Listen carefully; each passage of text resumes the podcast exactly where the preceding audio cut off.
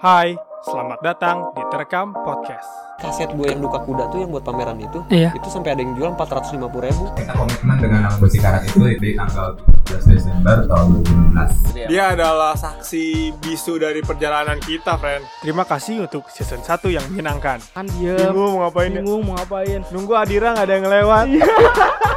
Kalau mah jatuhnya enak lebih ke entrepreneur. Kalau gua kayak sakau jadinya jatuhnya kayak Nike yang Kanye West juga nitipin di situ. Dari Kiardila ini. banyak cerita menarik yang telah dibagikan.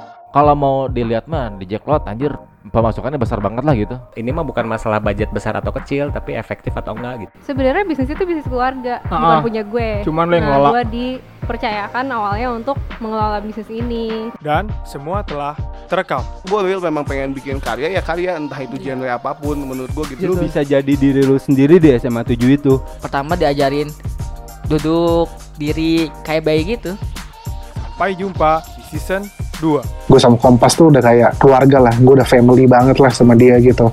Di arena saya sih sebagai eh, pengelola aja. PUBG gimana, Free Fire gimana, nggak usah dibandingin, kan orang udah tahu bagusan PUBG.